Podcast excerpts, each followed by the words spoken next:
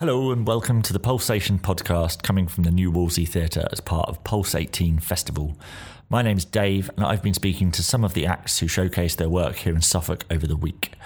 On Friday, the 1st of June, or Suitcase Day as it's known at the Pulse Festival, I was joined by Sophie Woolley and her producer Kendall Masson pretty soon after Sophie had performed a 20 minute segment of her show, Augmented, over at the New Wolsey studio.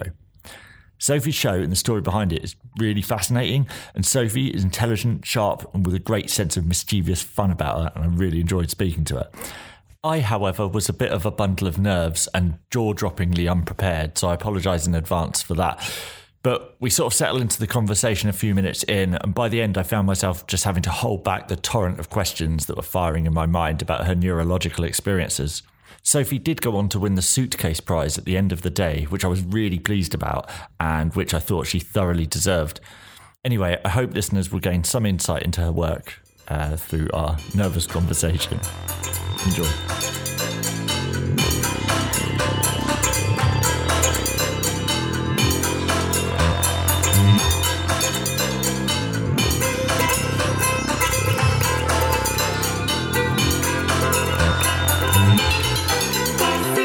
Right, hello, Sophie.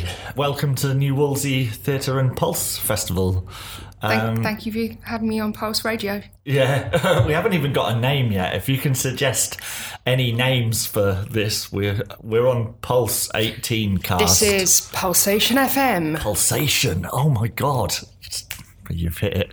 Okay, so yeah, your show, Augmented, we've just come from, and I thought it was amazing. Really enjoyed it. Thank you. I think the themes within it were, they seem to have a little bit more importance than most theatre productions do because it was a, a point being made about your own life with regards to lack of hearing and suddenly having your hearing turned back on it was educational for someone that doesn't know what that is like. So I found that really interesting, and your descriptions of it were amazing.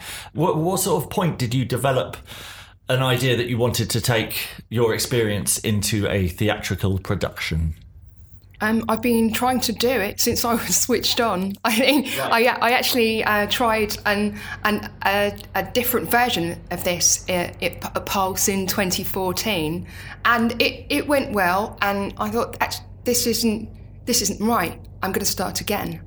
And and so I went back to the, the drawing board, and um, and so it's it's taken me, even though it's about me. Um, ironically, it's taken me a while to find my voice, the voice for telling this this Yeah. show. And I guess because it because it's um, a, a huge um, transformation in identity from going from hearing to going deaf to um, becoming a deaf cyborg. I guess it's going to take me a while to get get my thoughts in order, and uh, so it's it's uh, yeah. So it, it, it it struck me immediately as as as quite something quite huge that I. I needed to tell people, Yeah. and, and I knew they, they couldn't understand it. It And- really comes across Yeah. as uh, uh, you wanting to tell people this experience that you've had and the, the situation. Could you give us a little bit of depth about the sort of the time scale of the story? Because it, you said it was a return. Or, Yeah, so in my family we have hereditary progressive deafness, and and um, we we sort of grow up hearing, then start uh, losing our hearing in our teens. So Right. um, you know, my aunt goes all the way back. My aunt has become deaf, and um, and then my, my mum and my sister and we, we we we all went deaf, and, and we actually sign and speak at home. Yeah. and um, so we, we I, I call it dual heritage. We're dual heritage, deaf and, and hearing world, and um, and so in in the in the full show, I start um, as a child, and I was going to be the hearing one. That was what I was told by the hospital. So I didn't expect the whole journey was quite strange of going going deaf because as always the, the whole time I was going deaf, I was not going deaf yeah. because the hospital told me I was not going to, It to go good- deaf, it- and so even though it was becoming more and more obvious to everyone, I was I was in doing the classic denial thing that people do when they when they go deaf, and then and then we've got the the, the, the period of the play of, of adaptation where my my writing performing career is taking off, and I show I show bits of writing. I've kind of plagiarised old plays and put them in this play. And and then um, kind of re- reusing using lines. Then uh, so we show that how I'm yeah I'm kind of adapting and how that's sort of trying to keep that ball up in the air and it kind of come comes apart in a scene where I'm in a room for a few hours with Jon Ronson signing books.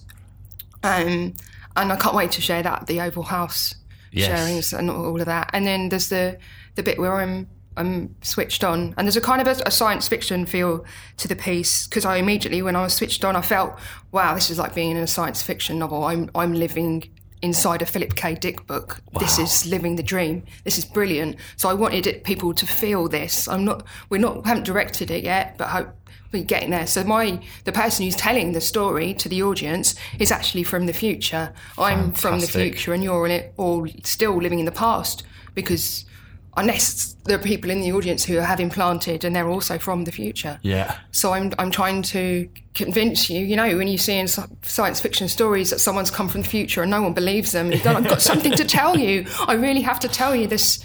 This something crucial. That's amazing. And then, and I think um, in future, hearing people will implant yeah. You think that um, in the future, hearing people will implant just anyway into their brains? Because I'm yes. really down for that. You I, doubt that? no, I'm down for it. I want you it to happen. Yeah. When you were saying, it. because you've, you've seen, the, you saw me on stage Bluetoothing oh, music direct to my yeah, brain. This is it. Yeah. I thought, oh my god, I want Bluetooth directly to my brain. Yeah, I think I think it's it's yeah. i am glad you believe me. So I'm, it's working. The show's working.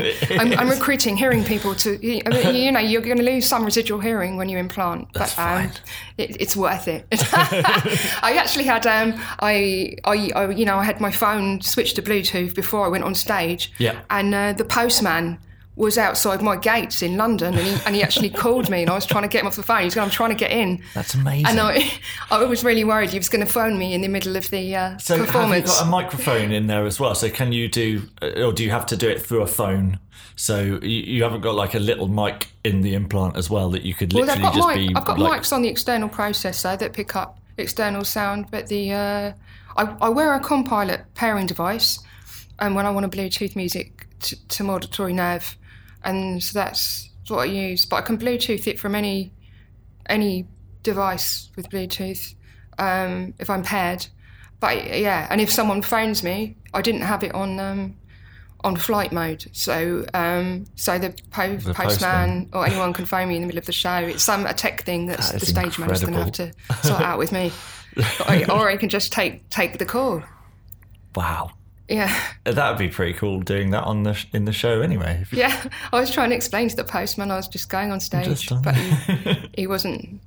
He just wanted to be let in. So, I mean, that's that's one of the messages, isn't it? Is be aware that this is going to be your future, but that you will be yeah. phoning people up, and they'll be literally in the middle of walking on stage or doing something sort of creative and yeah you can have and you have yeah. a- instant access to yeah. someone's auditory nerve yeah. Which that's pretty cool. Yeah, suddenly in your head there's a voice saying, um, Sophie is calling, and you press the button.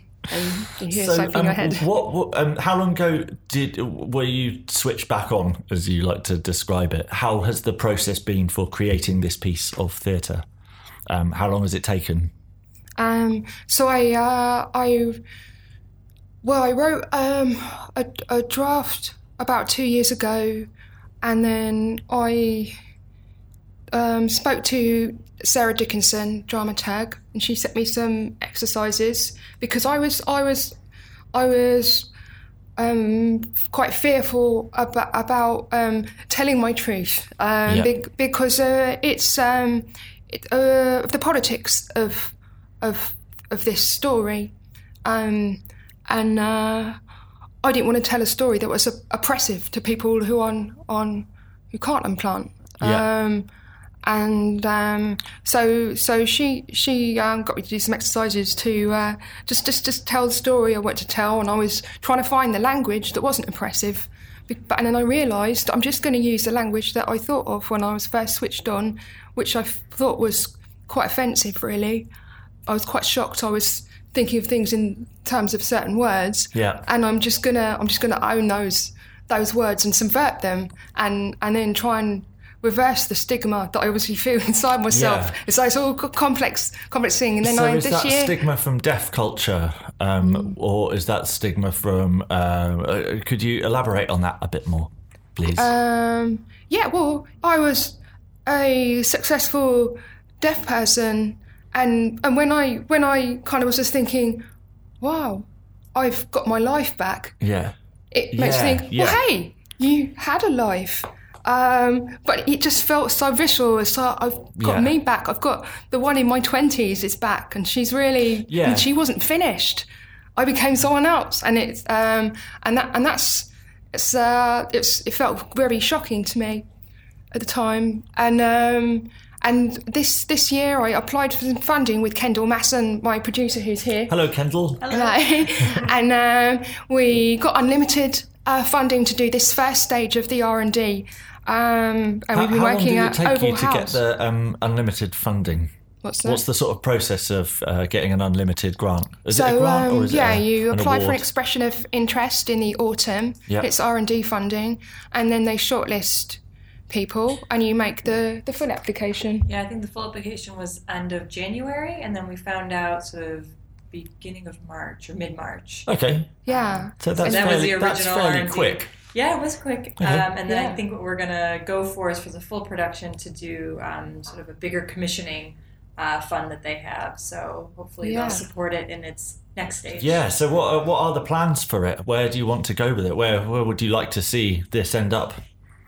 Um, I, w- I would like um, a long London run, and I want to publish the play, and I would like other deaf actors to um, perform it in future, different, um, and I want to tour nationally and internationally. I think that's the plan. Yes. That's a great plan. Um, Then And I wish augmented you- the movie maybe, and um, and then uh, the yeah Augmented we VR. so I've I've uh, hmm? augmented VR experience. Yeah, VR, yeah. Like, yeah, somebody's going and- to loan me Yeah. a VR pack. So I've been really well supported by Oval House and, and Poplar Union. I also did a, a week's R&D at, at Sheffield Crucible. Um, they gave me some space to work with a, a brilliant uh, sound designer called Lee Yaffin on the, the dance track that I secretly Bluetoothed Oh, yes, in the, in which the I show. and secretly playing heard, the and music, it's and, I worked with choreographer Mike Garsides, and then then I worked with another movement director in Oval House in the last month, and Rachel Bagshaw, a director, brilliant director, and Adrian Courtley doing sound design on ideas. So we're playing with ideas, and we're going to do some more experimenting in um, um, July and, and three scratch dates. When and it's the weekend when Trump comes to London. That's how you remember when Augmented is. Okay. So Trump after party, Trump, Trump riot after, party, Trump riot after party. Yeah. I'm well there at Oval House. at Oval House. Yes. Um, So yeah, 12th to the 14th of July at 7:30 at Oval House. Yeah, Fantastic. all Oh, I'm going to be there. pen and. Oh, I'm going to be there unless, unless I'm in the back of a van somewhere. Thank you so much for talking to me. I wish you all the best with your show. It really was fantastic, and I really recommend anyone goes to see it. Thank you. Um, it yeah, it's it's really really good. It's lovely Thank you for stuff. having me on Pulsation FM. Pulsation for the nation. right, thank you very Ricky. much.